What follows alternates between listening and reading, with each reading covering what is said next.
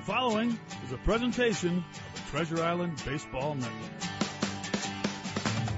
It's time for your weekly trip around the bases with your hometown team. It's Inside Twins, where we dive into the minds of the guys in charge for insight, information, and analysis. Inside Twins is brought to you by Continental Diamond, home of the best diamonds outside of Target Field. Here's your host of Inside Twins, Cory Provus. Now, good afternoon, everybody. Welcome to Inside Twins, brought to you by Continental Diamond, home of the best diamonds outside of Target Field. We are live just outside the Thomson Reuters Champions Club on another beautiful day here at the ballpark. Sunday baseball coming up at Target Field. Twins and the Red Sox about one hour from now, and the rubber game of this three-game series. And boy, on paper, it should be really fun here today with Ervin Santana who leads the major league in ERA with a .66 earned run average. He'll be opposed by Chris Sale, who's striking out batters left and right. So Santana Sale game three to decide the series. I'm Cory Provus. We welcome your questions today. You can reach us in two ways via email, Inside Twins at twinsbaseball.com or on Twitter, hashtag Inside Twins. And joining us on our Sunday afternoon program, we say good afternoon to the assistant GM of the Minnesota Twins, Always nice to catch up with Rob Antony. How are you? I'm doing well, Cory. How are you? I'm doing fine. Nice to visit with you once again on this show. And, and I think it was the first 16 games or 60, yeah, first 16 games of the season, Rob, where the team did not make a single transaction with the roster. And now, here we go day after day. The, the chain of events that, that, that you have witnessed the last couple of days with Gibson, then Danny Santana, and yesterday Michael Tonkin – in the end, what led to that? And we'll get more in depth on each one. But uh, how did this happen so quickly? Well, we have had some situations where uh, Mejia and Gibson were not pitching very well in the starting rotation, which leads to the bullpen getting a bit overtaxed. And we had to make some moves when we had some short starts. Thus, we went and got Nick Tepesch, and uh, so that he could give us some length out of the bullpen, uh, because we were basically relying on Justin Haley for that all along. And then he uh, came up sore, and he had to go out for uh, a rehab after the 10-day DL stint. But it was tough for Nick because for 15 days he hadn't pitched, and then we asked him to start against a club like this yesterday, and and uh, things got a little out of control when we didn't feel the ball with two outs and and spiraled a little bit on him. So. Uh, one thing always leads to another, but it always seems to come back to pitching. And if you get strong starting pitching, uh, it sets up your bullpen. They don't get overused. Guys stay healthy and things kind of fall into place. But uh, and and we had that for the most part early on. You know, Gibson kind of struggled all along. He had a tremendous spring training, and then he just didn't get off on the right track and, and struggled. And Mejia, you know, from from the start, you know, he had one day of major league service coming into the season, so he's a rookie. You knew that there might be some bumps in the road, and, and we sent him down to try and get a regular start. Unfortunately, Rochester's had all kinds of weather issues, so he and Berrios have not been able to really stay on there every fifth day rotation. Uh, but right now we're just focused on on him getting straightened out. And Berrios has been working on some things in spring training, and we keep an eye on them. And, and in the meantime, we're trying to find some guys and give some guys an opportunity to try and keep us in the game. I want to get back to both Mejia and Berrios later in the program, but but getting back to Tepesch, when he joined the Twins early on the last road trip in Arlington, I would imagine that what happened yesterday was not the ideal scenario that he would go 16 days between between action, between pitching in a game. What was his role when he joined the team in Arlington? What did you guys tell him that this is where you're going to, to kind of slot in? Well, he came up with the expectation that he could give us some length. He could give us innings out of the bullpen if our starter got knocked out in the second inning or, or had got off to a rough start. And after we did that, our starters kind of gave us a chance. They pitch into the fifth and sixth and seventh inning, and and we didn't really have a spot for him. Once you get past that fifth, sixth inning, then Paul goes to some of his setup guys and guys that are normally pitched the sixth, seventh, and eighth inning. So it didn't really fit for Nick, and, and there wasn't really an opportunity to plug him in. And then once we decided he was going to start the game yesterday, the previous five days, you didn't really want to put him in there for any length of time. So uh, a lot of things just kind of factored into it and, and created a little bit of a rough situation for him yesterday. Does Tepesch get another start? Is he still in the rotation next week? Well, we're listing things as to be determined, and that's something that we'll discuss, you know, today and tomorrow. And we've got an off day coming up, and so we, we can juggle some things around, but um, we'll, we'll we'll determine that here in the next day or two. Other roster news that uh, that I think caught us all by surprise, maybe not internally, was what with what happened to to Danny Santana and Eddie Adrianza coming up, and Drew Rucinski had his contract selected. There were issues with the 40 men, right? Guys that maybe would have fit better at this time, but some of your key guys down in the minor leagues are hurt, right? Yeah, unfortunately, we we do have some guys hurt down there, and and we talked to our staff down there, and they said Rucinski was the the guy that should come up and, and could give us some innings out of the bullpen, kind of like when we brought up Tepesch, what his role was going to be, and, and Drew came in and did exactly that yesterday. So uh, he did his job yesterday and, and provided us some innings, but. Um, you know, Michael Tonkin was used a lot late in games, and usually when we were either far ahead or far behind, and and he was struggling. You know what? He he was giving up runs about every time out, and uh, we just got to the point. You know, he was out of options, so it was a situation where we couldn't send him down, and thus we needed a spot when we brought up Rucinski, and and so we designated him and uh, did the same thing with Danny Santana the day before, and with Danny Adrianza had, was hurt, went down was rehabbing and he was basically healthy, so he was ready to go. He's played some outfield down in Rochester, so he's played some infield and outfield, and, and we just had to make a decision if we wanted to uh, activate uh, Adrianza and do something with Danny, or or what we were going to do there, uh, because both are out of options, and we had to had to make a move there. Uh, one final thought before we take our break, and if you can elaborate on that last point, why not just activate Adrianza and designate him? What what was more I guess, ideal at the given time to keep Adrianza with the club and not Danny Santana? I think uh, I think just maybe the the need and feel that it was good to have another infielder, and um, we've had Danny for a while, and, and he had a really good first year, and he struggled a little bit the last couple of years, and uh, as much as anything, just the belief of let's see what we have in Adrianza, and we know he's a really good defensive infielder.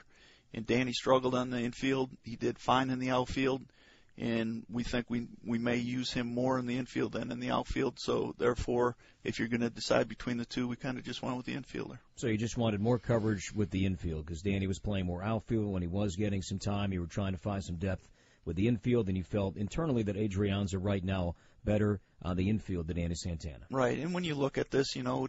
Santana was the fourth or fifth outfielder, and, and that's a tough position to be in. You know, you don't get a lot of starts, you don't get a lot of at bats, and when you do, you you try and perform and you try and come through. But it's a tough situation. But that's kind of what the role is, and so you're trying to find the person who maybe can fit that the best. And when they're called on to pinch run or to to go in defensively or or get a start, Adrianza's starting today at second base uh, you're you're ready to go, and that's it takes a unique player who can uh, stay prepared when they're not in there regularly. All right, we'll take our first break. Come back. We'll dive more into the roster. We'll get into to Kyle Gibson, Michael Tonkin, the DFA process. Also have updates on Brian Dozier. Good news, Buxton back in the lineup today. We'll talk about that more with Rob next on your home for Twins baseball. You're listening to the Treasure Island Baseball Network. Welcome back, Inside Twins, brought to you by Continental Diamond, home of the best diamonds outside of Target Field. Cory Provus and Rob Antony, our Sunday program here at Target Field. We spent some time, Rob, the first segment on Danny Santana, Michael Tonkin being DFA'd. For those who aren't familiar with the process, remind folks how that works. Basically, when you uh, designate a player for assignment, the, you have uh, pretty much a week to do something with them. They come off your 40-man roster immediately and you have time to talk with other clubs to try and work out a trade. If you're unable to, then you have to either put them on outright waivers or release them uh, within that period of time. So uh, we've got about a week to try and do something, see if uh, other clubs have interest in either one of those players, and see if we can put them in a good situation and and maybe get something back in return.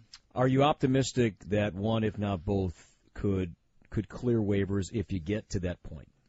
Um, doubtful because I think so many clubs are looking for bullpen help, and Michael's had some success in the past. He's got velocity, he's got a second pitch.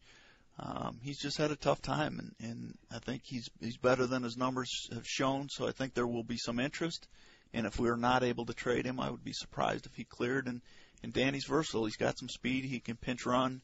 Uh, he can play the outfield and in the infield if if need be. So he has some versatility and I think there are some clubs that would see him as an upgrade with their utility guy. Now, before all this, before all this happened, Kyle Gibson was optioned down to AAA after another rough go uh, last time out against the A's. And listening to Kyle after the game, he wasn't shocked by the news. He understood it. Not happy, but understood it. What happened? Gibson was so good in spring training. I know spring training is a whole separate is a whole separate issue, but he was so good. Why did that not translate here in the regular season? I don't think he was nearly as aggressive. He didn't attack the zone. He was getting behind in the count. When you throw a lot of sinkers and you start off hitters with sinkers, a lot of times they know that. So anything down, they're going to let it go. And all of a sudden it's ball one, ball two. It was a nice pitch. It was a good pitch. If they swing, they probably ground out or or don't hit it squarely. But if they don't, it's not in the strike zone. I think he needs to be more aggressive in the strike zone, whether it be with his sinker or his seam fastball or slider. I think he needs to trust his stuff a little more, be more aggressive, and when he's cruising along, he he can go three, four innings and look tremendous.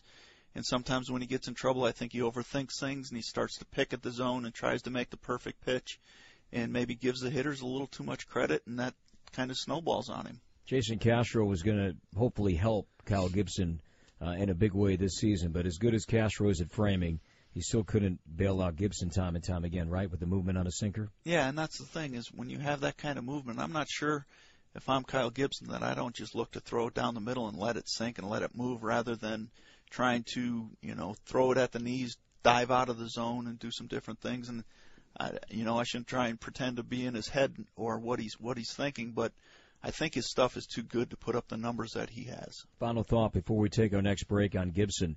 Uh, so much was made this offseason, new throwing program, release point, and, and everything he does in between starts. Is he going to scrap that? Is he going to go back to what he did in the past, or still stick with with what he was using all winter long and, and what worked well in spring training? No, I think that's been a positive, and I think he'll continue on with that because that isn't the the mechanics are not his problem. Uh, his pitches and his stuff are not the problem. I think it's more a battle of, more a battle of, of mentally, um, you know, managing the game and, and making the pitches when he needs to, and trusting his stuff and being aggressive. So I think he just needs to get in the right mindset and let his stuff play a little more. All right, we'll take a break. More with Rob Antony next. Inside Twins rolls on on your home for Twins baseball.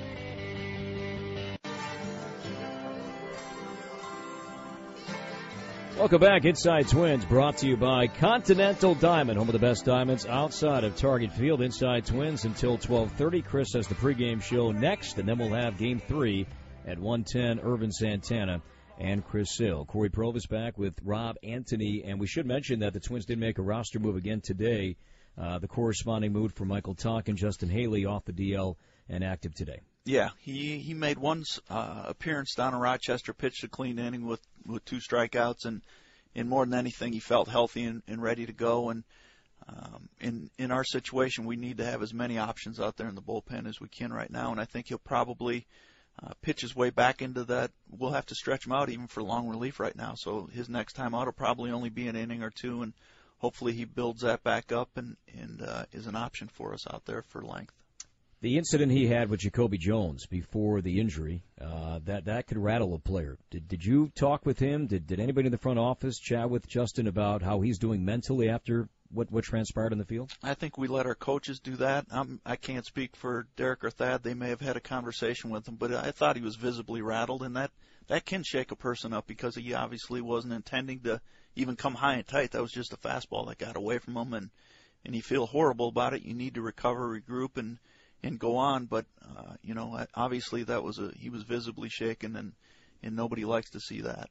On the injury front, Brian Dozier s- severely rolled his ankle on Friday, and, and as Paul was saying on the manager show today, amazingly stayed in the game for a few more innings.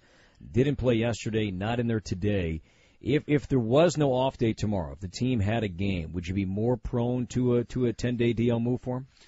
Uh, hypothetically, maybe, but we do, and we've factored that in from the start. So if we can wait a day or two, find out, and if it, all of a sudden the swelling goes down, he feels better, and we think he can be back in there, then we don't DL him.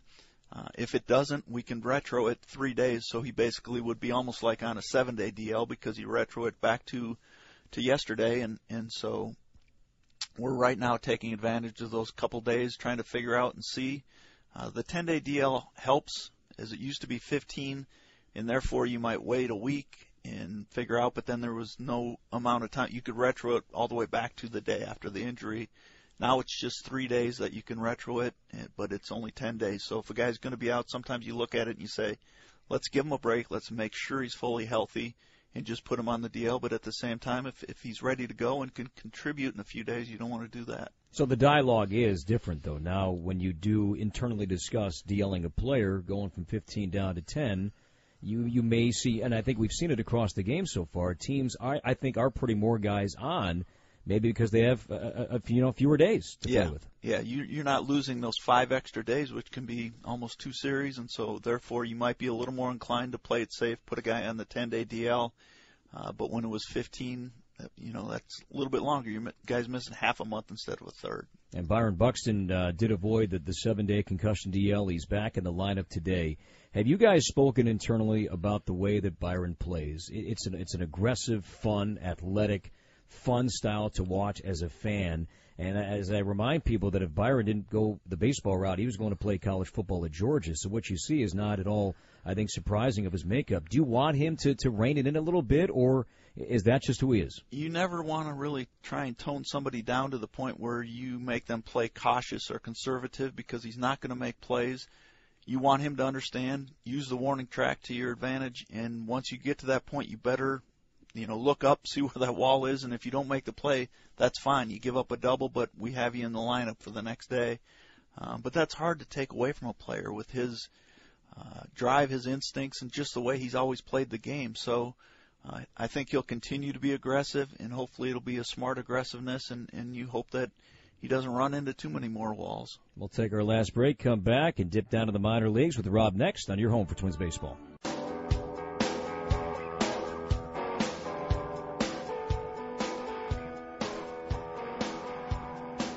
Sounds of Pearl Jam. Nice way to enjoy your Sunday.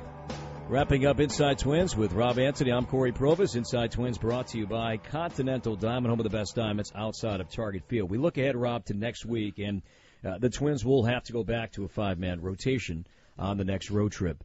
Uh, the names are, I think, are pretty obvious. Whether it's uh, you look down to the minor leagues, Mejia, Berrios, and you can't help but look at Berrios' numbers and say, boy, if you just look at the numbers, why isn't he here now, and why shouldn't he be with the team next week? As you guys discuss that internally, why not? Well, what's what's holding Berrios back if that doesn't happen? He's getting closer, but it's a mechanical thing and a repeatability thing where he needs to be able to do some things out of the stretch that he's able to do out of the windup uh, to help his fastball command and his command overall. He's working on those things. He's doing well in the bullpen and not always taking them into the game in AAA, you can get away with some pitches and some things. You don't have nine hitters that you need to be careful with. Um, sometimes you can pitch around some of the the heart of the order and get to some other players. Uh, sometimes you get them chasing out of the zone, and you can just definitely get away. There, there's a big difference between AAA hitting and and the big leagues, and uh, I think uh, Jose gets away with some of those things. But more than the performance, we're looking at the process and we just want him to be consistent with some of his mechanical adjustments. So, is it as simple as saying that six or seven strikeouts down at AAA, maybe three to four or five walks up at the big league level? Yeah, it's absolutely possible because some some hitters, when they get three two up here, they'll lay off the breaking ball out of the zone or the high fastball.